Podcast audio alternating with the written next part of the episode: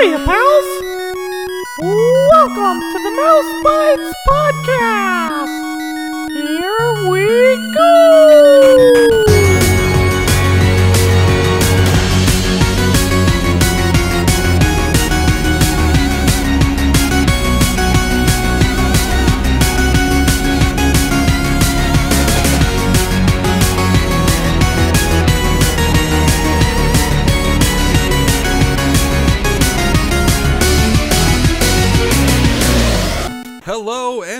Welcome to Mouse Bites, the show all about Disney video games, past and present. I'm your host Clay, and I am joined today by my co-host Jeph. Hello. And today we have uh, our first ever guest host joining the show because me and Jeph clearly are not in sync today, so we figured we needed some help. And No, uh, we're not. this has been a long time coming. We've wanted to get uh, some other people involved in the show, uh, bring some people in who, who love Disney video games. And so uh, w- when we decided we were going to do this episode, uh, I actually was in contact with this guy, and he specifically mentioned this game. So I'm like, dude, you're coming on. Guys, today we have uh, from Twitter, as, as I know him, uh, Soda's Fountain Arcade. How's it going, buddy? Uh, It's going pretty good. How are you guys today? Good, good. Good man. I am. Uh, I'm excited. It's you're our first ever guest host, so you should feel like super, you know, honored and uh, very important. Like I hope you feel that way right now. I, I'm taking a bow towards my dog right now, just so I can Bow to your dog. get a feel for it. Good. You know, just just like a good stage actor would, just reining in the applause. Yeah, you got to get used to it, man. After this, Yeah, you're going to be a celebrity. Everybody, Everyone will know your. everybody's gonna know about soda. So Soda reached out, and uh, w- me and him have been chatting back and forth uh, uh, over our Twitter, and uh, he's been uh, really cool guy, super welcoming. Uh, as we kind of relaunched the show under Nintendo Village, he's been super awesome and really fun to talk with him about Disney video games. And so when when I asked him, "Hey, would you be interested in being on the show? Is there any games you know that you're you're passionate about?" Like I mentioned earlier, he, he said, "Yeah, there's one in particular." And me and Jeph already had it literally on the schedule for for a specific reason. And so uh, yeah, we we had to have you on. And so we're, we're super thankful that you could. Uh, take your time out of your Saturday to uh, sit down with us and talk about this game. Um, real quick, if you would would please uh, just go ahead and tell the listeners a little bit about yourself, uh, what you're up to, where they can find you, all that good stuff. Um, I think it goes without saying I'm a lifetime gamer, but I really got passionate about the ho- hobby about uh, four years ago when I started to collect retro games again. And um, while I didn't really do much in the community other than uh, play with my kids, which is actually where this came up with uh, playing with my kids on Xbox 360 games, um, I started a blog a little over a year ago. It's uh, Soda's Fountain Arcade. You can find that at fountainarcade.com and I kind of started networking and writing for a bunch of different websites. And I've just recently started a YouTube channel. I'm not gonna put the link here because it's still alphabet soup because I don't have very many subscribers yet. Uh, but you can find me on Twitter, twitter.com slash sodamancer. And at Fountain Arcade, I have the info for my Twitter, my Instagram that I don't use very often, and my YouTube channel. Cool. So I have to ask, uh, where did the name Soda's Fountain Arcade come from? Well, I originally had a homemade soda making blog that I started back in 2010. And Nice. so I ended up calling myself Sodamancer, which is just somebody who deals in soda or makes soda or sells soda. Uh, kind of a play course. off on the old, you know, pyromancer, necromancer, what have you. Totally. And um, it just kind of stuck with me. Like everything that I'm involved in online is Sodamancer to some degree. You know, Sodamancer, my email address, it's um, my tag, and then I've eventually just started sh- shortening it to Soda because it just seems a lot easier for people to remember that. And I don't get any weird. Okay. I don't get any weird interpretations of the spelling when people look at it oddly. Yeah, that makes sense. So, real quick before we jump into the episode, I'm putting you on the spot here. Uh, what is your favorite Disney video game? Oh, I yeah, you, pick you one. really put me on that spot because I, I hadn't even considered what my favorite Disney video game would be. I've enjoyed a lot of them, and they probably have the best track record as far as licensed games go. Um, Totally. I would say if I just had to pick off the top of my head, it would be really close between uh, Aladdin on the Genesis or Nice. um, Chip 'n Dale's Rescue Rangers on the original Nintendo. Okay. It's a good one. Yeah. Did you listen to? I'm putting you on the spot again. Did you listen to our last episode where we talked about Chip 'n Dale yet? I have not. I didn't even realize you guys put up an episode about Chip 'n Dale. Yeah. Yeah. It, it came out a little late. We we just published it. What Jeph like Friday like or two something? days ago. Yeah. Yeah. It's it's not been a very long, but um, you should definitely check that one out because we literally just covered it. So surprise to you, sir. That- Sorry, I don't mean to. Oh no, that's that's you on the actually that's actually pretty awesome because I have a I have a long list of podcasts that I'm catching up on right now, and I hadn't refreshed my feed in probably a good four or five days. So I guess I'm not surprised. I've been there. I get backlogged too on my shows, Yeah, so I, same. I'm, I've been there. Ev- Um, no, those are two good games though, man.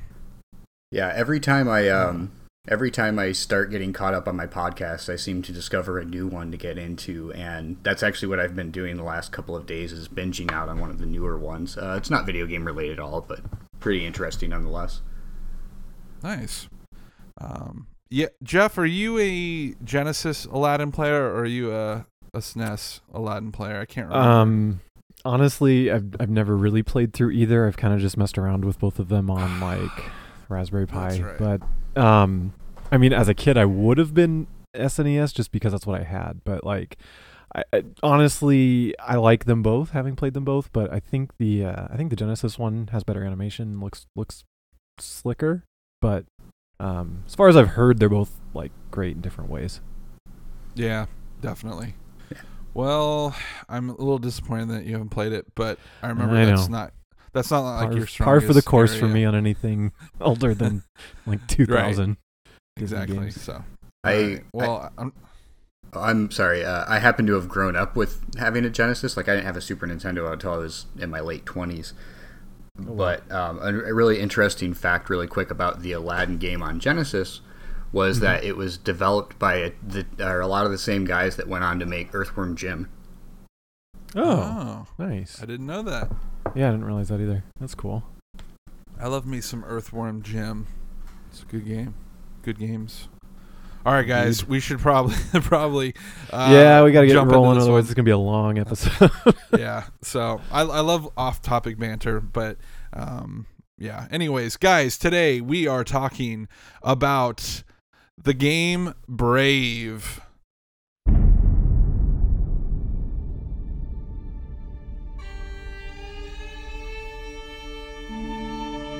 Awesome. So starting off, we are going to lay it all out there, guys, for you. We're going to let you know. For those of you who don't know what this game is, we're going to tell you what the heck this game is because yeah, yeah, obviously it's based off the movie Brave, but other than that, you might not know what this is. Soda, would you be so kind as to tell the listeners a little bit about what this game is, how it plays, what it is, that whole thing? Of course, it'd be a little weird for me to suggest a topic and then not want to talk about it. So, um, Brave, I ended up picking up just because my eldest daughter, who I believe was about oh five years old when this game came out, six years old maybe, and she was really excited about playing a video game based on one of her favorite movies at the time, and I was really excited to jump into it too because I figured if there was going to be a licensed game on the Xbox 360 that was going to be fun, it was probably going to be a Disney one, and so we got it and we popped it in, and it's actually kind of a combination of um, a little bit of twin stick shooter, but it's mainly hack and slash.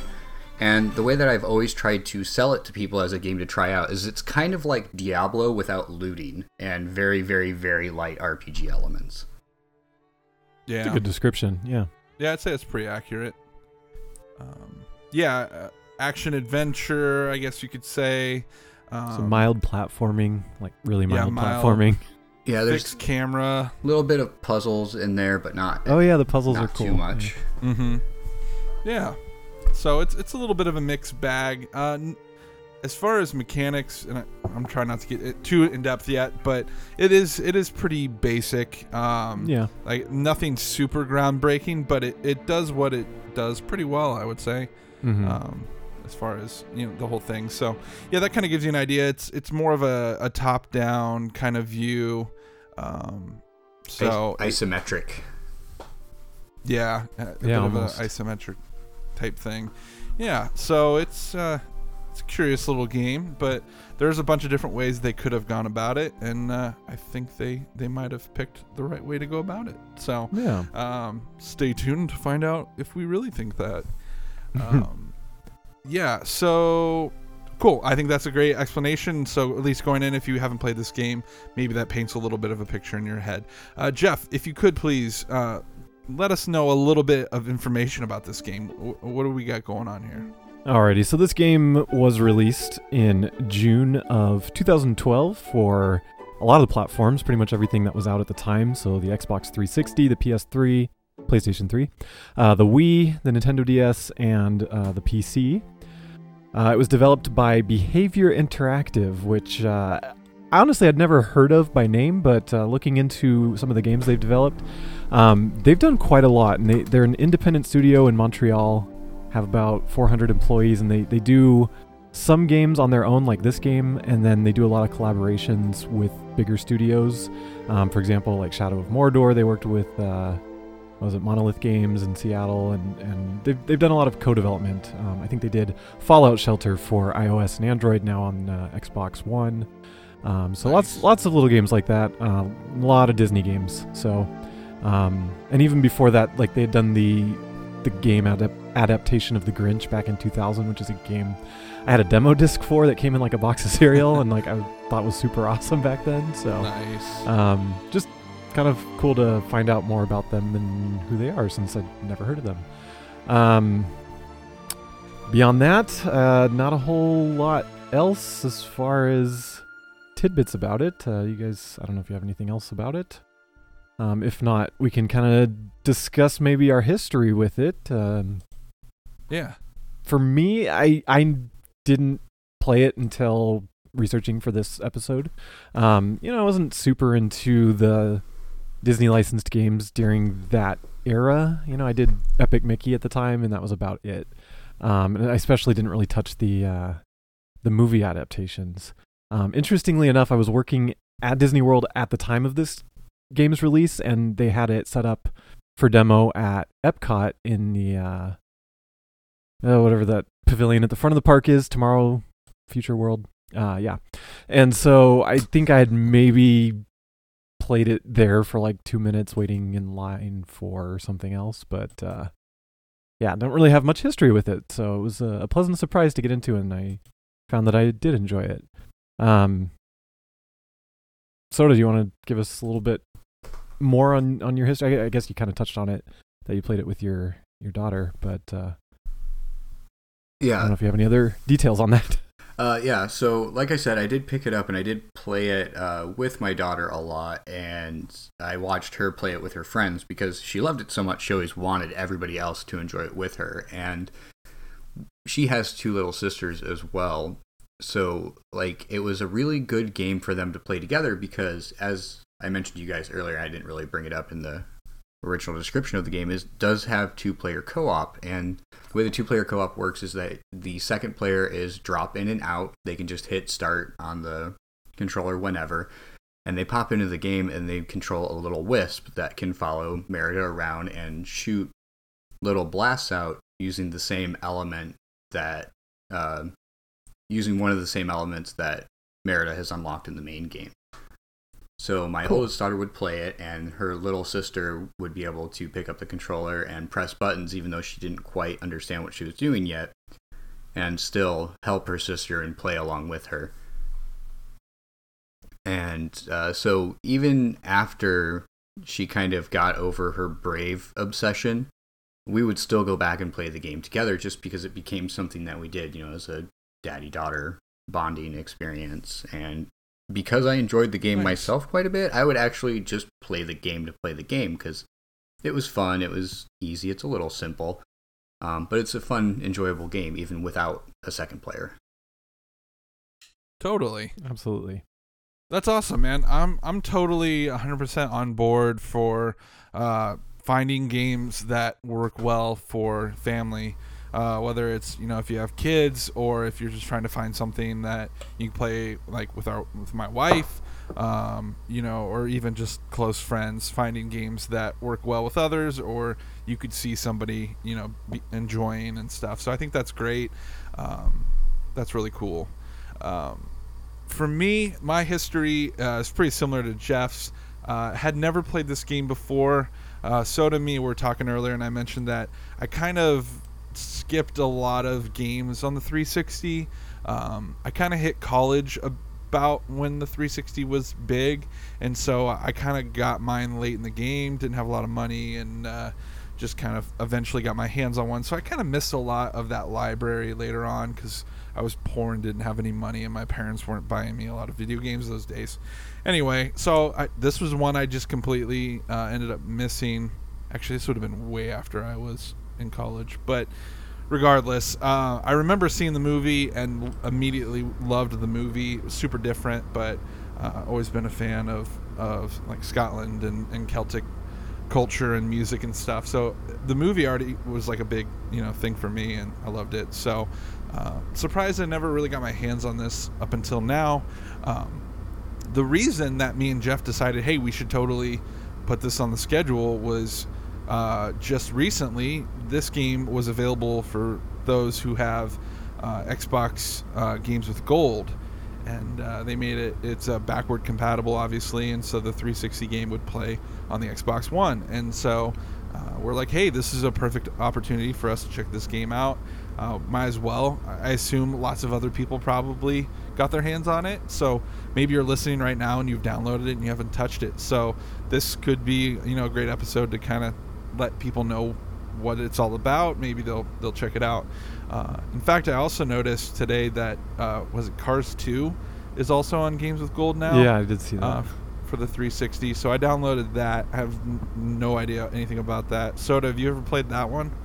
No, I never did. Okay. Yeah, I assume it's a racing game. Maybe.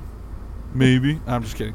Um, so yeah, I don't know. I think it's great that there's some of these 360 Disney games that are becoming uh, easily available, uh, backward compatible for people to play uh, without really having to put extra money down. Because other other than doing this show, I don't know if I would go out and buy a bunch of licensed 360 games. Even though I love licensed game and games, and they're probably like super cheap right now.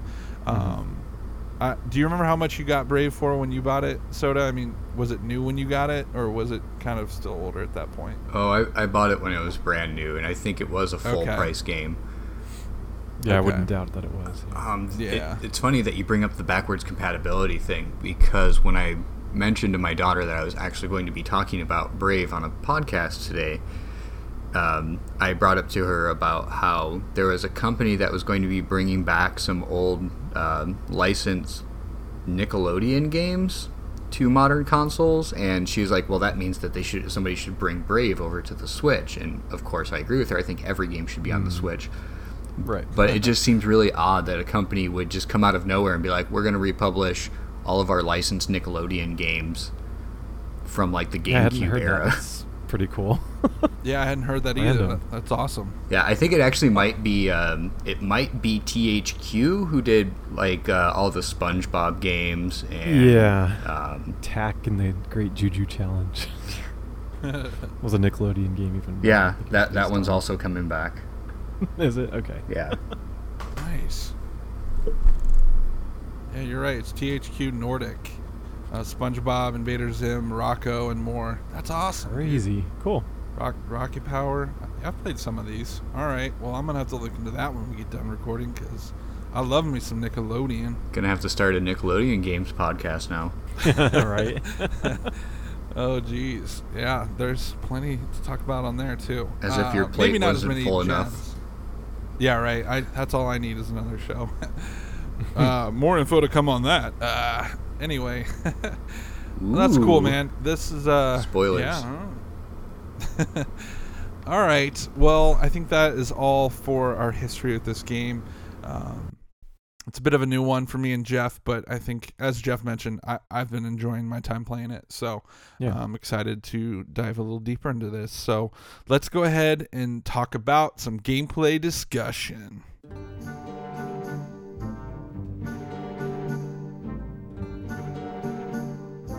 Brilliant. So we're going to start off our gameplay discussion with visuals and audio. And so we're just kind of going to freeform this, uh, talk about, you know, what we like, what we don't like when it comes to visuals, and then we'll, we'll kind of move into the audio.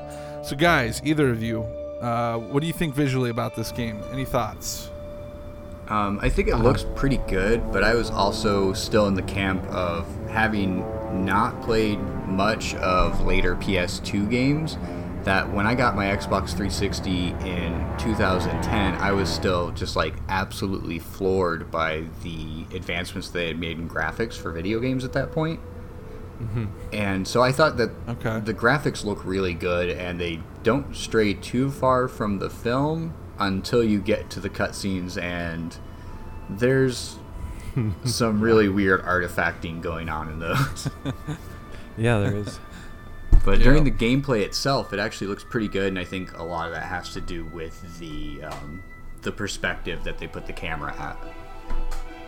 Yeah, that's a good point. I think that that really allowed them to probably cheat a little bit where they because they're controlling the camera completely and not giving the player any camera control, they can control how much is being rendered at any given time and I think that that can help in pulling off uh, a lot of the th- there's a lot of geometry for these levels um, and then there's a lot of like lighting effects and reflections and, and all sorts of different um, little details that make it kind of stand out. Um, and yeah, I think it looks great. I, I think really the only, I won't even call it an issue, but really just a sign of the time that it did come out is Merida's hair looks a little wonky. Mhm. Um, Yeah. You know, and that's that's it was a hard thing for Pixar to render using a render farm at you know, 24 hours a frame or whatever, however those go. Um, so Yeah. to, to do it in real time, like obviously you can forgive them, but uh, yeah, otherwise I think you know the character models look pretty good. Um, I was surprised, just sort of thinking back at, you know, like Star Fox Adventures on the GameCube had like character fur, whereas like the bears in this have much more textured looking fur. They don't really look fuzzy or anything. Um, you know, and it's not that they're the main characters of the game per se, but like they do show up a good amount of it. Um, so I was I was a little surprised that they didn't try to do a little more advanced fur, but other than I mean that's that's nitpicking. Um, right. I, I don't know, Clay. What do you think about the, the visuals of the game? Yeah, I, I totally agree with what you guys are saying. Uh, from afar, everything looks really good, and then there's like certain parts where it really zooms in on her face, kind of a cutscene type thing, but it's still Mhm, in engine, and she she'll say something, and I'm always like, ugh, like Yeah, that's ugh. true. And she's got that janky hair, and her mouth animations are a little weird, and so I was like. Yeah. But I total exact like thought process you guys are having like yeah it makes sense when it comes up you know it's gonna be it's gonna look a little rougher but then when you back off it it works pretty well. Um so it's it's it's understandable. I'm sure these poor game studios they when they have to like make merida's hair look the way it does in the movies they're just like gosh darn it like It's Yeah. they keep making this hair look so much better and we can't keep up It's really difficult to emulate what Pixar does in a video game just because of that. Like you said, you know, Pixar just has so much time to dedicate to rendering everything Mm-hmm. and producing it in Yep. game is weird. It's just like when we were on the original PlayStation era where you would go from the really blocky, pixelated, blurry um, in-game engine graphics, and then they would cut to a cutscene, and it would just be like this beautifully animated video, and you're like, how come Yeah. you can't make the rest of the game look like that? And of course, when you're 12, 13 years old, you don't quite understand that the console Exactly. isn't capable of producing that, and you're watching a Mm-hmm. video that was pre-rendered when you get to the cutscenes. Yep. Right. And I mean, Pixar does it to themselves too. If you compare Toy Story 1 against Toy Story 3, it's like one Yeah. looks like, ooh. like, Yeah, it's ugh. true. I mean, it it's animated well, but you're right. Like some of the textures and stuff look kind of whoa, and Right. lighting. Toy, Um, Toy they- Story 1, that's true, but Toy Story 1 still holds up a lot better It, than it still looks really anything good. else from that. I mean, Toy Story 1 still Yeah. looks better than some things that were released by other companies in like 2000. Agreed. Maybe Yep. not the humans, but maybe everything else. Yeah, they, I can agree. they struggled with humans until about the Incredibles, honestly, and that was, I mean, that was nine Yeah. years later. So, um, yeah, no, I, I Cutscenes. the the the cutscenes of the game, um, not the cutscenes, but the uh, the story scenes. They're like that painterly look. It almost look like storyboarded. Uh, Animatic? tapestry. Yeah. Reminds me Um, of the tapestries. yeah, yeah, you're right. Oh yeah. Um, Mm-hmm. Merida's drawing in that does not look good, and that happens a lot with Pixar characters and even like Tangled characters, like just 3D animated characters when they're converted to 2D animation, like sometimes just doesn't convert well, and I think Merida doesn't, but like the old witch does. So it's uh, you know a little bit of a Mm. mixed bag there, in my opinion. But um, Yeah, it's it's Yeah. interesting. I, I think it's it tells the story well, and it, it keeps them from having Yeah. to spend tons of money or making it look yeah, probably a lot worse or, than or it- just it using could. movie clips, yeah. Which Right. if they use movie clips, that would make the in-game graphics probably look worse than they are just by having them side by side. So it's probably smarter to do it this way to make the in-game Totally. graphics look better, in my you know, relatively speaking. Yeah. So And uh, going along with the tapestry thing, uh, anytime you kind of enter like the pause menu or Mm, the the store, everything has kind of this uh, Scottish, you know, kind of feel where uh, Yeah. lots of borders and intricate, you know, designs and patterns and things, and so it all flows really well. It really feels like they designed it around the th- the thematics of the game, and it's not just here is a shopping menu, like have, Right. have fun. They actually tried to kind of all I don't know. It just all felt like it was The- true the- to yeah, the attention to detail was there. They, yeah they went the extra de- step. definitely. Um, one thing I did notice, not a huge deal, uh, especially in the parts where you play as the little brothers, uh, and there are Mhm. these little black bears. Is there, especially in some of the later levels, the darkness was a little off, and I was struggling to see things. I I don't think it's my TV because I don't notice it with a lot of other games, but there was certain parts like there's some puzzles and caves and stuff where I was struggling to make things out. Um, not a huge deal, but um, from time to time uh, uh, it was Okay. difficult. So I don't know. Maybe they could add a little more lighting or something. I don't know, but just Yeah. figured I'd mention it because I noticed it. So Cool. Um, anything else visually, guys? Any other things you wanted to add? No, I think that that sums up for me. Yeah, uh, I, Soda? I think uh, we covered pretty much everything. I did want to throw in how much or how I was impressed with the uh, like the smoke and the like the fire The blaze particles, effects. yeah. It was, it's pretty Yep. good. I mean, it's not stupendous by any means, but definitely looks good with the zoomed out view. Yeah, Yeah. I I think the fire in particular looks really good. I I think they just because they used a higher frame rate on it. I don't know what the game runs at, but yeah, I, I noticed that too. That it's a lot less choppy than what I've seen in a lot of games from that time. Well, there's a lot of fire in this game, so that's Yeah. important. Um, all right, audio wise, I, I think uh, I know me and Jeph were talking briefly, briefly about it that we thought this game, uh, the music in it was pretty strong. I love the Uh, music in this game. Yeah, Yeah, Yeah, it's I a was pretty looking solid forward to it 'cause- soundtrack. Yeah, and I thought the movie soundtrack was super solid too. Like I Mhm. mentioned earlier, I I love Celtic music, and so right after I went and saw this movie in the theater, I went home and bought the soundtrack on iTunes, which Oh, nice. I I think the last time I'd done that was like Tangled. So I don't really buy a lot of Disney soundtracks, but um those two in particular, I was like I got to have them and so I was already kind of a big fan of the music from the movie.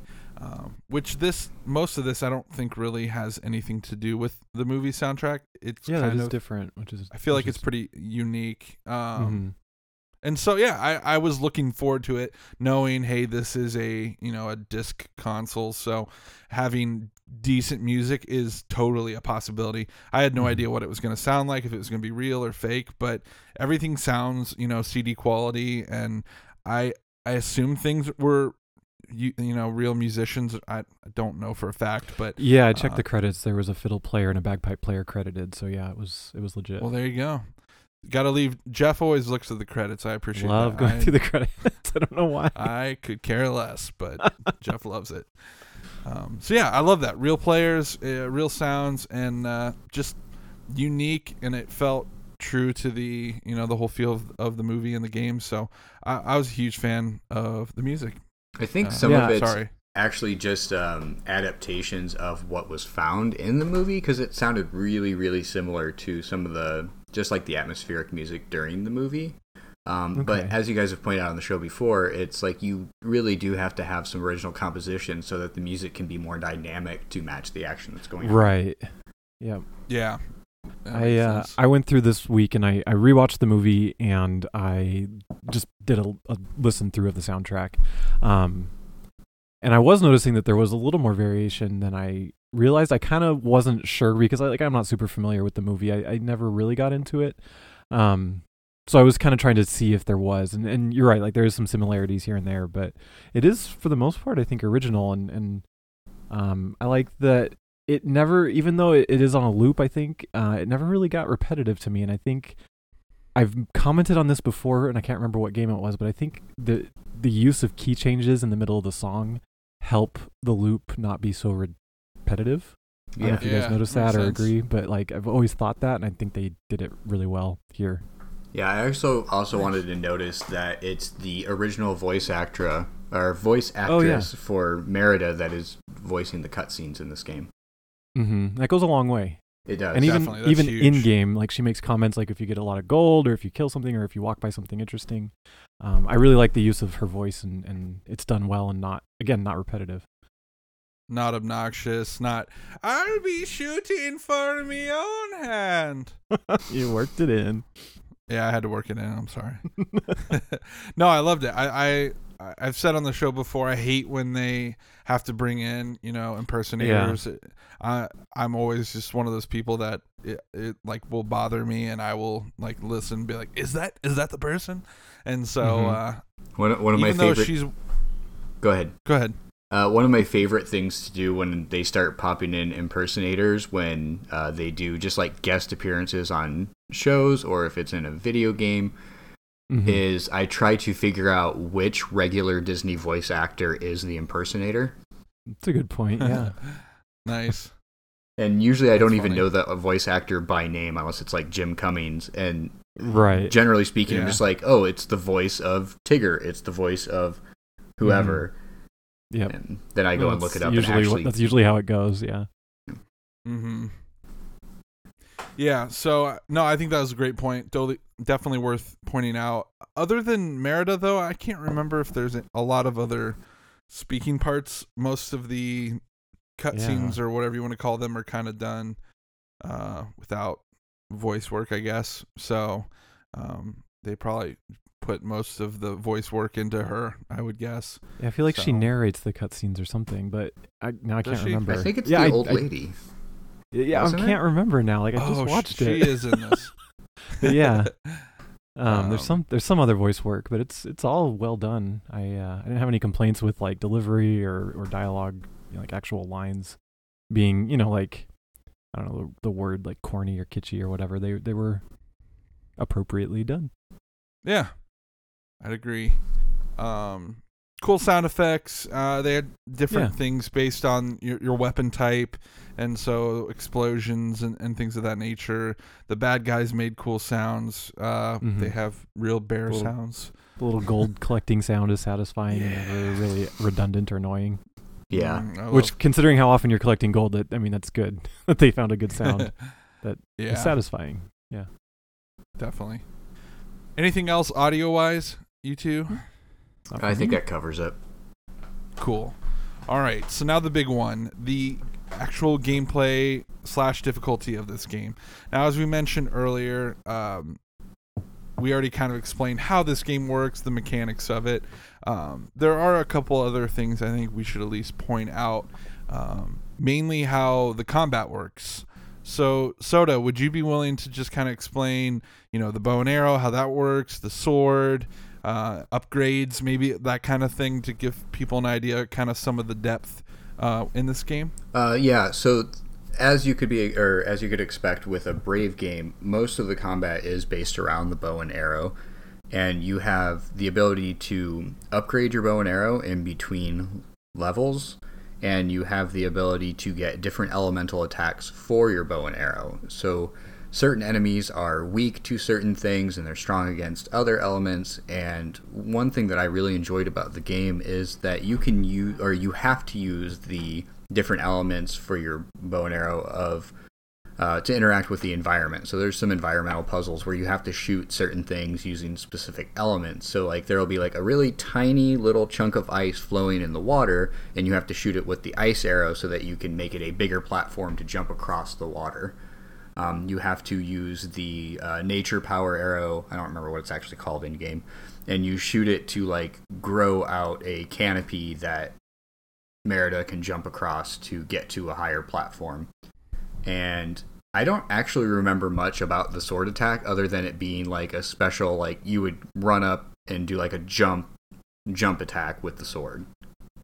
So you guys Right, might have to and the- fill out a little bit more on yeah, the I, sword. I mean, it was pretty much tap on Xbox. It was tap X to swing it up close, and then if you did a double jump and tapped X, you would do kind of like the ground pound Disney Infinity type attack. And, Right. uh, yeah, I don't know if there was much more to it than that. It was pretty pretty basic. Yeah, I think uh, it's also worth mentioning the sword has the same element ability. Yeah, that the bow the has. time.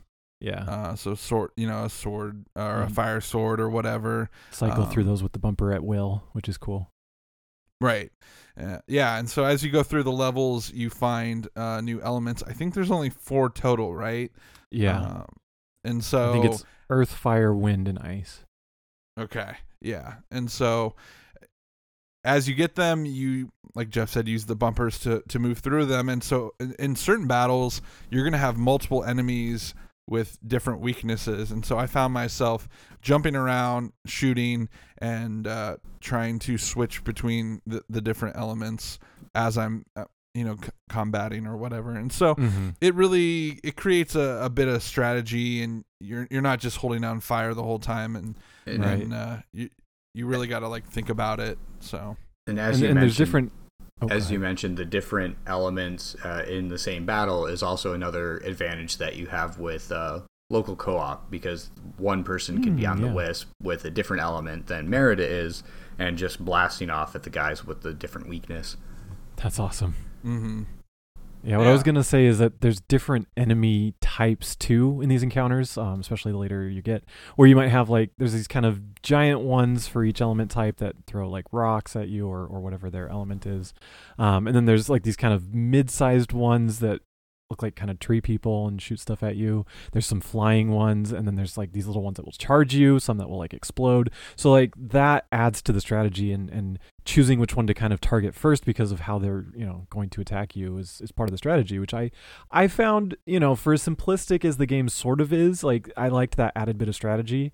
And then like you said the light rpg elements that you can kind of upgrade the power of those different things also was really cool because you can go through that menu and choose like well maybe i'm just gonna i, I favor this attack so i'm gonna put all my money towards upgrading you know the power slam with the sword um, because you find yourself using that more often or, or or whatever so like you know, it, it gives you a little bit of variety that you otherwise may not have gotten without those options.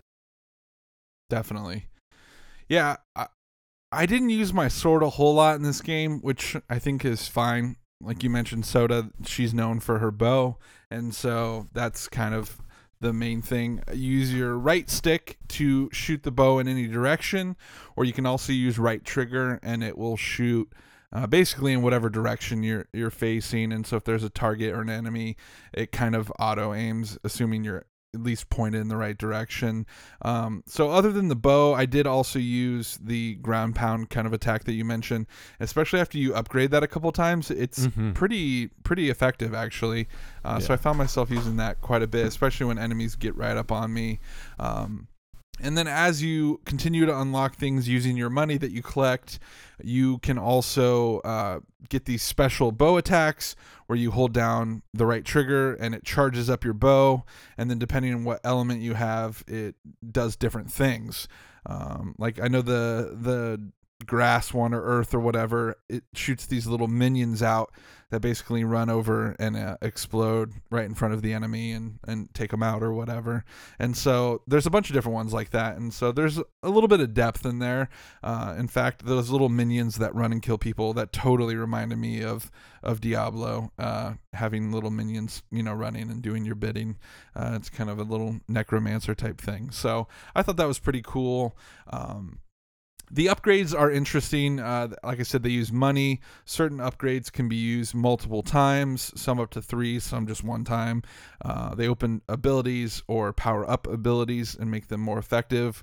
One that I spent a lot of time using was the ability to, you know, draw the coins and things to you uh, without having Ooh, to be to so get that. close to it. I hate having to like go back and like yeah, stand like, next wait to coins. for them to drop. Yeah. Exactly. And so like I was I was beefing that thing up as quick as I could because I was like, give me more. But every time you buy one, it gets more expensive. But there's a lot of coins in this game, and so it's it, it's pretty natural flowing. You, I don't feel like you go a lot a long time without upgrading things. I felt like I was constantly doing it, which was nice. Uh, maybe it was just that way because I played on an easier difficulty. Um, Mhm. But I liked that. Uh, I also accidentally upgraded my wisp power, not realizing that was only for if you're doing co-op. So Oh. um, huh. yeah, I made that mistake. I was like, oh, maybe I just haven't got to that part yet, so I'll upgrade it. And then uh, I was reading it online. I'm like, crap, I wasn't supposed to do that. Um, but I only did it like once, so it wasn't a huge deal. Uh, so I like the upgrading. I think that was a nice, a nice addition. Uh, you can also find additional weapons throughout the game that make your attack stronger.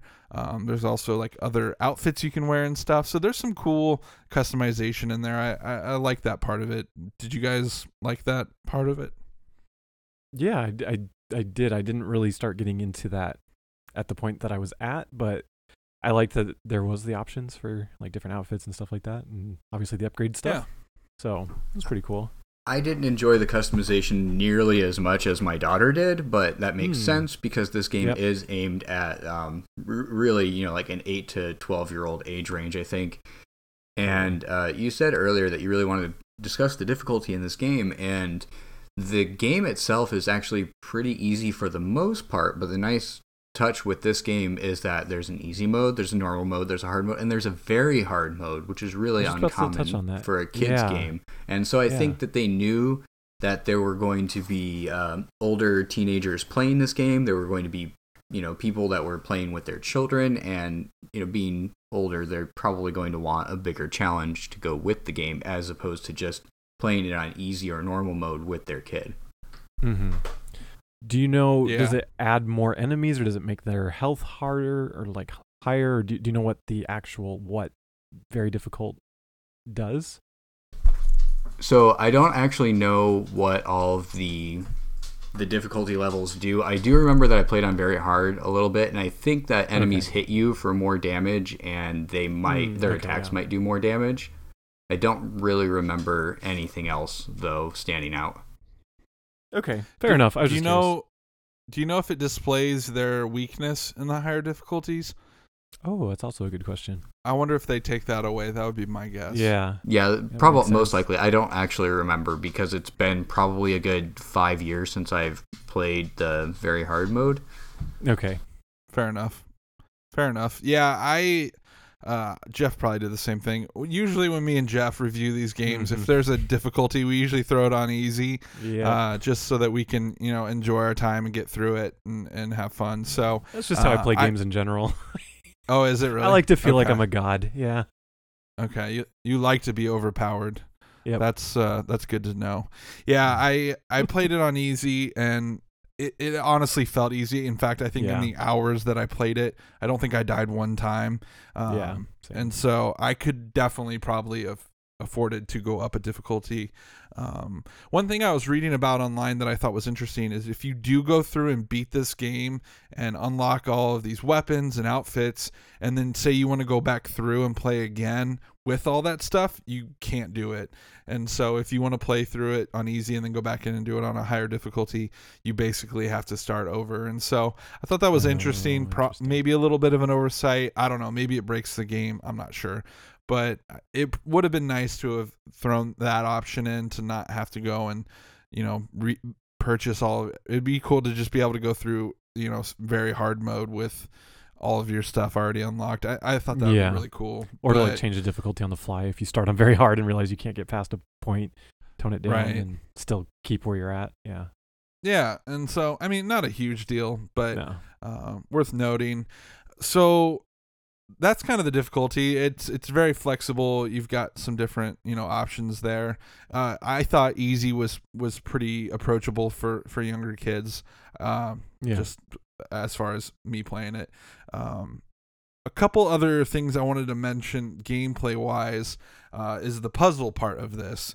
Uh, there are a couple puzzles that Merida uh, comes across on her own, mostly having to do with like standing on platforms, uh, little spinning things that you have to line up. Those are pretty straightforward.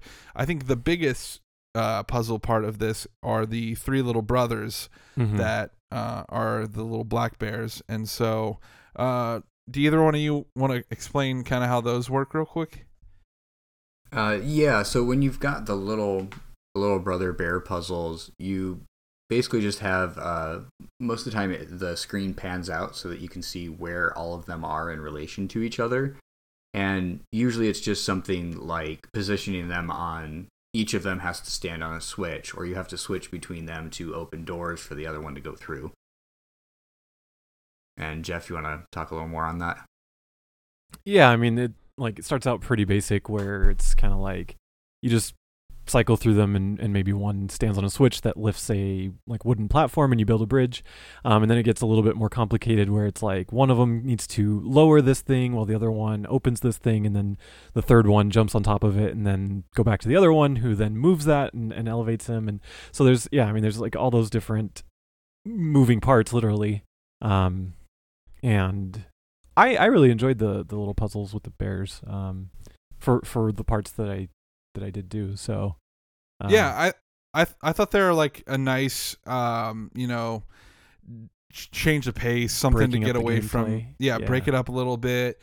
Uh, they do get a li- uh, increasingly difficult. I mean, they're mhm. as far as I got, they still weren't like impossible. But I got to this one where you have to push this cart around to connect these wires t for Mhm, electricity or something. Because apparently they had electricity back then. I don't. It was really weird, but um, it took me a little bit longer. So after a Okay. while, they you do have to kind of think about them, and uh, you switch between the bears, and it's it's pretty cool. Uh, I liked it.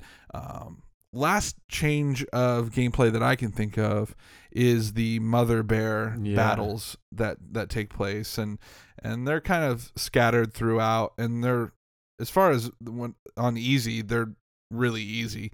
You're basically this like Yeah. indestructible mama bear, Super bear. And you're just running around clawing at monsters and stomping on them, and it's really easy. It, and uh, it's fun. It's it's it's a good way to rack up some easy money. I found there's just coins usually everywhere. Um, so that that's kind of cool. It was nice to be able to play as a big, mean, scary bear. I didn't get to the end of the game, so I don't know how it, that plays into the kind of final battle from the movie per se. But um, but it, it's a cool. Uh, there's at least three different kind of different styles of gameplay in this, which I thought was was pretty unique. That's pretty cool. it does add a nice bit of variety to it when you can you know mainly you're just going around doing a hack and slash type of thing and then all of a sudden you've got to you know solve these puzzles and switch between little bears and then you get to the rampaging mama bear parts which were a lot of fun especially for my daughter Yeah. Oh yeah, I could see a kid loving that part. Just being like, yeah "Ah, I'm just destroying everything. Boom. Ah, like that's that's super fun. Mhm. So I can totally see that. Um, and the last thing, probably worth mentioning, I know we already kind of hit on it, is the co-op in this game. Uh, Soda, maybe you could just hit on a little bit more. Maybe give the listeners kind of compare it against something else, maybe that they might be familiar with, just to kind of give them an idea of the depth of it, because it's not a fully immersive co-op. It's more of like a like a half-ish co-op, I would say. I don't know. What do you, what do you think? Uh, yeah, so when you're playing the co-op mode, it's actually a drop in and out, like I mentioned earlier, which is really nice for a kids game because then you can have uh, one kid might lose interest, so you can just grab the controller and turn it off so that you're not just like trying to get that little wisp to catch up to you where it holds you on screen because it's like the Lego games where it pans out and shows where everybody else is at on screen, and then if one person is at the outer extremity, the person in the lead trying to progress through the game can't keep going until the other person catches up. Um, I actually, when I first played Mario Odyssey as Cappy, the first thing that came to mind is, oh, it's just like playing the Wisp in Brave, where it's not really that you're a full second player, but you get the ability to interact with the environment and help out the player one. Yeah. Nice. Not, yeah, not unlike Mario Odyssey, uh, not Mario Odyssey, Mario Galaxy kind of did before that even. Um, a little to a lesser right, extent, yeah. just the pointer. you could shoot the shoot the stars and stuff. hmm Freeze the enemies. Yeah. I think that's a good comparison. So, I mean, is it fun? Does it work? Uh, I had I a mean, fu- I had a lot of fun with it, and like I said, it's really good for having uh, younger players that really all they want to do is you know move around and jam random buttons. It's perfect for that, and it was actually really fun to uh, hop in as second player while my daughter was playing through, and vice versa. Because then it's just like, Nice. hey, there's somebody in the room. You guys want to jump in and play on this for a few minutes, and then once they were done, they could just turn it off and go back to the regular game. right. So, can the wisp die? Can it be hurt, or is it like invincible?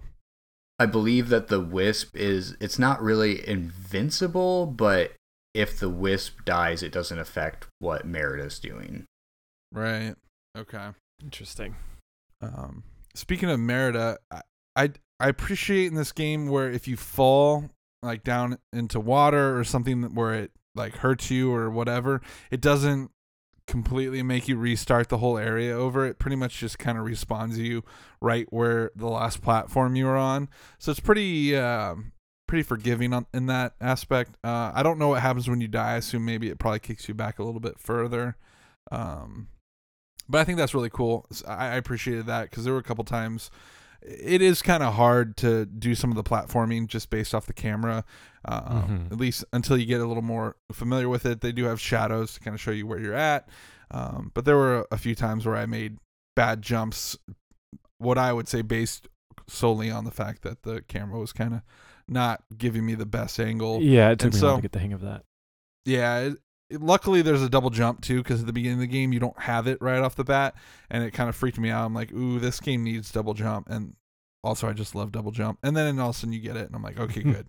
Yeah. Uh, so I appreciated that. But yeah, I just I thought it was a pretty forgiving uh, as far as because sometimes you fall down into a, thing that you're not supposed to, and you just die and start over. But this just kind of takes a little health and kicks you back out, which I thought was was good for him. So, um, last thing, one negative thing I noticed today, and it, it's more on the later levels, is sometimes there's branching paths, and so there is a little bit of exploration in this game. There's different paths you can go down to find different collectibles and things, and sometimes I wasn't sure what my what the direct route was going to be and what the side route was because I wanted to go find all the collectibles and sometimes I would go what I was thinking was like a side route and it ended up being the main route.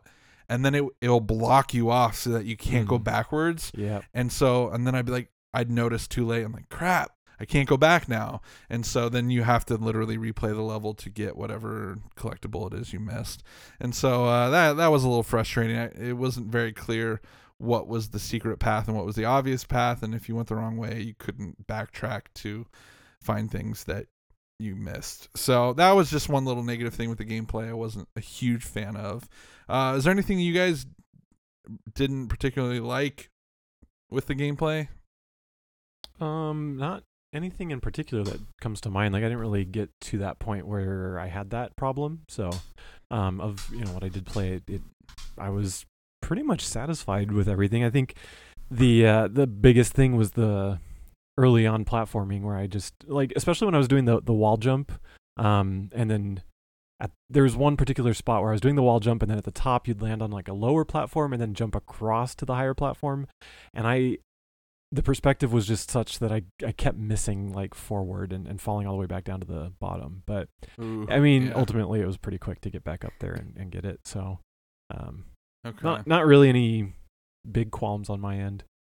Yeah, I, I also noticed a, a couple of slightly difficult platforming sections just based on how the camera looked. And in co op mode, there are a couple of uh, situations where it will be even more difficult to land your platform jumps because of that zooming out of the camera that I mentioned. Yeah. And other than that, it's it's I think the only real complaint I have about the game is that easy mode is like super unbearably easy. Uh, normal mode is still easy but fun. Uh, hard mode, I do remember hard mode being um, a little more enjoyable as far as challenge goes, but I didn't play it all that often because I did mainly play this game with my daughter. Um, Yeah. So as long as you don't mind having a game that's kind of mindless fun, um, then Mhm. there's not really too much for me to have complained about otherwise. Yeah, I think that's fair. Uh, it does get a little repetitive at times, but every now and then there'll be something they throw in that I feel like kind of shakes it up. And uh, the combat, they do kind of layer it on, and you get these enemies eventually down the road that don't you don't you can't just pick them off from afar like super quick. It it does take a little bit of um, getting in there. You can't just stand away from everybody and just pick everybody off one by one. So it does ramp up even a little bit, you know, toward the further in you go. But um, yeah, so I think that's that's pretty pretty solid as far as gameplay and everything goes. So real quick, quickly, we're going to talk about the story in this game, uh, maybe how it kind of compares to the movie. So Jeph, take it away. Alrighty, so the story kind of kicks off with the part where Merida and her mother are leaving the castle. Um, I can't remember if there's a little setup before that that explains how the opening third of the movie goes, but that's that's where the first sort of real time cutscene starts, um, coming out of the castle gate. Um, so as Merida chases her mother through the forest, she reaches the Ring of Stones, which um, at that point the Will of the Wisps takes her over to the cottage with the witch. Uh, and the witch puts her back on her journey, essentially explaining the mechanics of the game, um, and and that uh, Mord Mor'du, yeah, Mor'du, the cursed bear, has been kind of messing with these stones throughout the land and cursed them to where these creatures come out, and that's what Merida needs to go fight and free the curse from each land, each area. Um, the Ring of Stones becomes sort of the hub where each level entrance is. Um, Mm-hmm. And so you, you go up to that and go into it kind of like Mario Sunshine or Banjo Kazooie Nuts and Bolts kind of style, where you kind of walk up to it, press a button, and then you enter the level. Um, so as she journeys through the land, she encounters her little brothers, which we talked about uh, Harris, Hubert, and Hamish. Hamish? Hamish. Jeez, Hamish. Sorry, That's not Scottish enough. It's okay. Um, and then obviously they, they do the puzzle parts and they, they help Merida essentially. Like the whole point of the puzzles, I don't think we really specifically said why the puzzles exist, but that it's them helping Merida advance through the level, like open a gate or whatever. Um, and uh, so she keeps going. She the mother loses her humanity um, after cleansing the last waystone in Mor'du's lair. Merida and her mother come face to face with the beast himself, and with her finally defeating him, that's sort of Spoilers. yeah. I mean, we always talk Just about kidding. the ending of the games here. we do. We do. Um, I, I was thinking about that today. I'm like, we never Maybe mentioned we that we're gonna say spoilers, yeah. but nah, I mean, it, yeah, it's a it's based on a movie, so you'd think anybody who plays the game would have seen the movie, right? Right, um, exactly. And so, yeah, I mean, it ends with them being restored to human form, and that uh, the journey, like Merida says, that the journey was good for her because it taught her that she's got to find a balance between desire for adventure and responsibilities as a princess. Lesson learned. Yes, children, learn your lessons. So not like super different from the movie, but like with enough explanation as to why the game mechanics exist. I guess is a good way. Yeah. Of, Putting it- They're just covering their their gamey reasons, like, oh, this is the reason there's bad guys, and uh, this is the reason there's levels, I guess. And uh, Yeah. yeah, go for it. You know. Yeah. So I actually wanted to take this opportunity to kind of jump in and mention Yeah. how um, when I was a kid, I don't know if you guys did this too, but if I didn't have the opportunity to go to the theater and watch a movie that I really wanted to see, I would Mhm. actually go and rent the video game and see if I could figure out like the plot of the movie based on the story that was in the game. And oh, interesting. that worked out a couple of times pretty well because there were a lot of games based on movies that followed the stories or the movie story pretty faithfully, but hmm more often than not, they changed things up just a little bit, just so that they Yeah. weren't just retreading the same ground. Yeah, and, and maybe even more so just to make the gameplay mechanics make sense. Right. Oh, so sure. yeah, you know, I never really did that. I, I was fortunate enough that I usually always had seen the movie or TV show or whatever. So that's that's cool though that you sort yeah. of had that opportunity. I don't know if that's good or bad that you missed out on the movies originally or whatever, but like that's that's a interesting way to do it. Especially like as we all know, like some video games do stick to the plot, and then some are like this and kind of take some creative liberties. Yes. Yeah, like it makes me think what if somebody never saw The Lion King but only played the video game? Do you think they would Mhm. be able to piece it all together?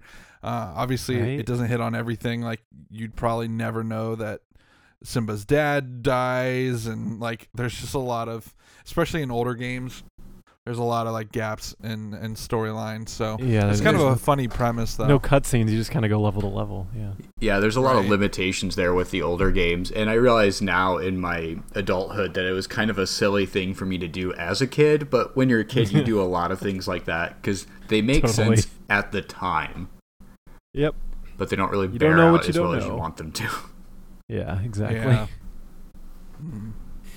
All right. Well, I think that's good on story. I think that paints a pretty good picture of how that works. Um, lastly, before we hit our final thoughts, uh, there are eight levels in this game, and so I figured we would just very briefly hit on them. Um, there, these these levels are all relatively similar in, in fashion. I mean, it's all you know pretty much located in Scotland, so lots of green, lots of gray. Um, so it, it relatively straightforward. There's not a lot of unique gameplay. There's not like a level where Merida goes on a boat and is jumping over rocks and things and you know hitting ramps. So not a lot, you know, uniqueness to it. I guess. N- Not saying that in necessarily a bad way, but okay. So starting off, guys, I'm just going to read these out and maybe just touch on them very briefly. If you have something to contribute to it, just uh, speak up. And uh, yeah, so starting level is Forest Grove. And uh, that's uh, first part of the level is a bit of a tutorial, just kind of explaining uh, how different mechanics work. Uh, you are chasing after your mother, and uh, she's kind of knocking trees over, things you have to jump over. You know, giving purpose to why you have to learn to jump is Yeah. mom is making a mess with you know all the trees and so it's kind of a creative way to get people learning the mechanics uh Yeah. tying the story all together i thought that was kind of cool um yeah really pretty uh, environment um trees all kinds of different colored leaves. You you hit a bridge at one point and then you fall down and uh, basically lose track of your mother. Then at that point they kind of give you a little backstory. I know Jeph you weren't really sure how that worked. It, it does give a little bit of uh, backstory as to Okay. you know all the stuff leading up to this point why merida you know tried to poison her mother and uh, kill her off and how that got botched and uh, i'm just kidding but um, so then at Explain that a point, movie poorly. That is I actually totally- more in line with like an original Grimm's fairy tale than it is with uh, yeah. than the way with a Pixar Pixar, does it. movie, yeah. yeah, or even Disney. Right. Right. Yeah. and and so uh, as, as the level moves along, you get a sword, and then eventually it gives you, um, you know, teaches you how the bow works, makes you shoot some targets, uh, teaches you pressure plates. So it, it's a very introductory level, obviously, as level one goes. Um, What's interesting is that that tutorial turns into the like the rockstone thing, and then level one is a sort of a continuation of that same archetype. You know, like maybe the I'm first. confusing Forest Grove with maybe Well, the tutorial. I mean, the tutorial. The tor- I think the tutorial is its own separate place that leads you ultimately to there. Um, like because I think you chase her all the way to the the rock stone thing. Um, and then the witch's cabin, and then you go back and you enter level one, which is Forest Grove, but it's the same, like it's the same look and feel. So it's almost like an extension Okay. of where you've been, and I, that's probably why you're thinking that. I would, I would guess, is because I mean, yeah, look- you're right. They're I pretty was much the same. though. I'm confusing level one with the tutorial, so I apologize. Yeah, it's all good. But I mean, it's it's it looks a lot like a lot of the forest of the movie and, and what you would associate I think with the movie. Whereas I feel like some of the later levels are a little more creatively done and aren't really featured in the movie per se. But um yeah. Soda, anything to contribute to level one? Not that you No. have to contribute. Okay. I, I think Cool. level one is pretty much like the um, like kind of like the closest to being the canon design as far as the movie's concerned. Yeah. Mm-hmm. Right. So there's not really too much interesting to say about it other than it looks really good. Yeah, yeah. Good grass textures, Definitely. good tree surrounding area. It doesn't look like there's big open meadows and stuff, but like they don't. It doesn't look barren or anything. Like there's there's enough detail in surrounding areas. Yeah. So then level two is coastal cliffs, um, which if you are a educated person, you would be able to realize that this is located uh, near some cliffs off a coast. Hmm. Um, interesting. Yes. Uh, how how about that? Uh, I believe this is the first level where you get to play as the mama bear, if I remember correctly. um, Mm, I can't remember. Yeah. Uh, you know what, guys? I, I'm just gonna list off these levels because I'm gonna have the hardest time trying to walk through these. Are you guys good. okay with that? Totally. I mean, it's just literally the name will describe what it is, and there's not a whole lot to jump into, in my opinion. So, level two is coastal cliffs. Uh, level three is chilled creek, which is kind of a snow level. Um, that's where you first uh, have a lot of platforming. I think that's the ones where the like Soda mentioned. There's like platforms that you create in the water by freezing water with your arrows uh, to be able to jump back and forth to them. And so that was kind of a unique thing for It- that level. We should quickly mention that you don't start with all the elements we talked about. You acquire them through the first, I guess, three levels. So, um, Yeah, I'm. I kind of mentioned that earlier. that Okay, to okay. Find them. yeah, okay, yeah. So like you're right. You're, coastal you're cliffs, you learn the wind. them. Yeah, Chilled Okay. Creek, you learn the ice, and before that, you learn the fire and the earth. So, Cool. so after this, you should know everything you should need to know. I think so. I think that's. I think that's how it worked. Uh, following that is buried passage, which is uh, cave level. I think, if I remember correctly. It sounds like it Um, would be. Yeah. Yeah, I'm pretty sure that's the one where you're you're uh, underground, and that was where I was struggling to see, and also where the branching paths were confusing me. Uh, following that is Swamp of Shadows, which is The Shrek is level. which Just is the kidding. Shrek level. Uh, if you find the secret, you get to battle Donkey, which is cool. uh, and dragon. talks about yeah, and dragon. So no, um, yeah, it's Wrong a uh, Scottish DreamWorks character. Pixar crossover in the mix yeah. there. yeah. They're- Why they're not? two Why not Scottish a- properties. Ugh, those two having a conversation. No thanks. Ooh. Uh, what are you doing in my swamp? I'm trying to change my fate. trying to rescue my mother. Ah. Mom. Um, mom. It's the wrong Yeah, so- three little bears. Okay. So Swamp of. Shadows. Yeah, that's enough from you, Jeph. You're cut off till the end of the episode. No, I'm just kidding. Um, yeah, it's a swamp level, so that's cool. Uh, there, yeah, I don't know. Uh, that was the last level I was uh able to play. Uh, so I got you know more than halfway through the game. Uh, I don't know. Each level takes about I don't know. What would you guys say? Like 20 20 minutes. 25 minutes somewhere in there. Yeah. Uh, so not too long. Uh, doesn't Sounds about right. About over- 15, 20 minutes. Yeah, Mhm. depending on how fast you work your way through. If you if you try and get all the gold and stuff, like I think if you just blow through it, you could probably get through it a lot quicker. totally. Um, following that, you have Murky Chasm, uh, or Chasm if you don't know how to pronounce words with uh, silent H's. Uh, I don't know anything about that level. It's probably a really murky, Probably chasm of some murky sort. with some big gaps and stuff. Yeah. And then uh, level seven, Frozen Loch, which probably has some snow in it. Uh, Yeah, And it's, then it's Final a Loch is to uh, Scottish Fro- word for lake. Frozen Loch Oh, is it? is um is almost like primarily on an ice flow.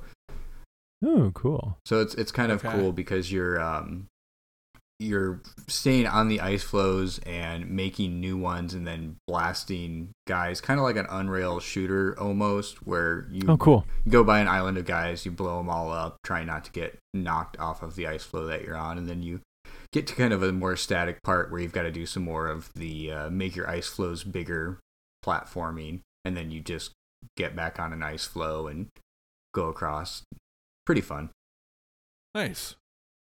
That sounds cool. Um, and then the final level is Ruins of the Ancient Kingdom, uh, which I assume is probably kind of in line with the movie where it all kind of ends and uh, kind of all wraps up. Maybe I don't know. Soda, any any remembrance of that level, the final level? Not really too much. It, it looks really Okay. cool from what I remember, but it's been a long time since I played through it. Do you remember the final boss? Could you speak into that at all? Maybe. It's surprisingly not Mor'du. What? Well, that I would have lost money on that. Yeah, I totally would have as well. Yeah, What is it? Is it just like elemental bad guys? uh, yeah, it's a really large. Uh, I think it's a really large guy that throws rocks at you, and Mor'du Wow. is kind of like captured behind this guy, large guy throwing rocks at you. I just pulled it up. It looks like it's kind of this giant dragon Go. griffin thing, and then also a guy throwing rocks at you, and you're on like broken up rocks floating over a pit. Yeah, Wow. I Hashtag would- disappointment. well, I, I'm not sure if I'm disappointed or not. it's a little Looks bit. No, kinda you should be the mom bear and you should fight Mor'du. That's how it should be. That's That how is the, the movie way of it. that would make That's way the way too of the much sense, though. Yeah, yeah. Yeah, too much sense. Holy crap! sure. Merida's got like a semi-automatic bow and arrow. It shoots like three arrows at a time. Oh, really? She's all souped up. Yep. Nice. Spoilers. All right. Um. All right. Well, yeah. I wish we could, you know, speak more into the ending, but uh, I guess you'll just have to go play it to find out, and uh, maybe I will also get there at some point. Um, but so that is that is the game in a nutshell. I mean, there's probably some things that we uh, perhaps skipped over or didn't hit a ton, but there's a lot of lot here. Um, it could have been a lot less deep, I I think. So there's still a, a bit, you know, in there. There's some depth, so that's good. All right, so final thoughts, guys. Um, just real quick wrap up. What do you think? Uh, who do you recommend this to? Any of that kind of stuff. Uh, Soda. Final thoughts. Uh, so Brave is a really fun game, especially if you're a fan of the movie and you just want to go around shooting stuff with Merida. Um, I had a lot of fun playing with my daughters. Uh, I had a, lot of fun playing by myself, but I don't think that I would have bought this brand new if it had just been me. Um, so I really would recommend it for uh, probably teenagers, young kids, um, or anybody that's just gonna play through it with a couple of buddies. I mean, you guys can pass the controller off with the Wisp and Merida, but it's really it's it's a game aimed for kids, and I think it's probably the best audience for it. Totally. Jeph. Yeah. So uh, for me, I was I would say that I was pleasantly surprised by it, as I mentioned at the top of the show. Um, it is very well made. You know, it's got good production values. It's polished. It doesn't seem buggy or clunky by really any stretch. Um, and yeah, I would kind of make the same recommendations as far as the audience for it. Uh, also, you know, the, our audience, the people who do like Disney games, this is a this is a better one. You know, this isn't one of the more cruddy, rushed out whatever's. Um, you know, licensed games can be like that. Um, so you know, I I was pleasantly surprised. I enjoyed it, and I'm gonna play through till the end. Honestly, so yeah, Okay. Yeah, I would agree with both of you. I think that it, it was definitely surprising. I didn't have high expectations going in uh, until Jeph kind of was like, "Hey, this is pretty sweet." Um, so yeah, all things considered, it's a, it's a fun game. It's uh, easy. It's easy enough that you could really just kind of casually play through it. It's when Yeah. you can really be playing while having a intellectual conversation with another person and not really miss a beat. Um, but yeah, I, I think it's it's a fun little game. It's easy enough for a kid to pick up. Clearly, uh, I think that was really more of- of the design was for a younger audience, but uh, still uh, older people our age or whatever parents can still enjoy playing this with their kids. So I think it's it's totally worth picking up. I'm sure you could find a copy uh, at a very very reasonable price uh, Mhm. at this day and age. Like it probably isn't you know a stretch to find it. Uh, for pretty cheap, so a uh, lot there, good depth, uh, good content. It's not the you know the shortest game, and it's not the longest game. Uh, I think it's actually a pretty, as far as I got in it, I would say it's a pretty, you know, good length of a game. So, uh, yeah, two thumbs up. I think this is a, a cool game. There's a lot more 360 Disney games and or, and or Pixar games that we'll have to uh, check out at some point. Uh, so I'm glad we we checked this one out. This was this was a fun time. So, um, anyways, guys, thanks so much for joining us this week. Please give us a follow on Twitter at mouse underscore bites. Um, you can also go to www.thenintendovillage.com. From there, you can find links to all our episodes, uh, be it on the YouTube uh, for, for Nintendo Village or on iTunes. Um, yeah, and there's also a lot of other great shows you can find on NintendoVillage.com. Uh, shows, reviews, other content, all kinds of awesome stuff there.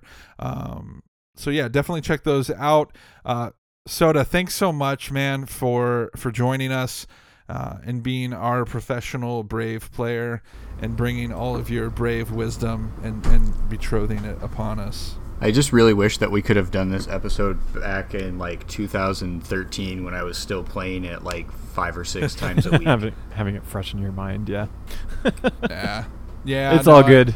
It's part of the Yeah, it's you- part of the joy of this show is the rose colored. Yeah, it was still it was still really nice going back and revisiting this game because every time people start talking about like what's a like what's a hidden gem or what's a licensed game that's actually worth playing, the first thing that always comes to mind that I always just like belch out at people is Brave. You got to go play the Brave game. It's really fun. I'll honestly start saying that too. Yeah. Definitely. Um, Soda, one more time, can you remind the listeners at home how they can find you online? Uh, so you can find me at fountainarcade.com. That's my main blog, and I also have been writing for Quest for Pixels, which is also on Nintendo Village. Ooh. And um, I'm going to be adding some more content to my YouTube channel soon. Uh, you can at Sodamancer on Twitter. That's S O D A M A N C E R, and find my YouTube channel. And I usually provide weekly links to all the content I've created for other websites at my blog, which is again fountainarcade.com. Okay. Awesome. Well, guys, definitely go check him out and uh, support him, follow him, all that good stuff. Uh, good, good, good things coming from there. So, once again, thank you for listening, uh, making it this far in the episode, guys. Next week we are going to be taking a look at a game that I'm I'm very excited about, uh, and that is the original Castle of Illusion, and so uh, should be super fun. Uh, I, I'm I'm stoked. I love playing Mickey games, and it's been a little while since we've tackled a Mickey game, so I'm ready to jump back into that. Everyone, have a great rest of your day. Thank you for joining us. Uh, you guys are awesome. So we will see you next time.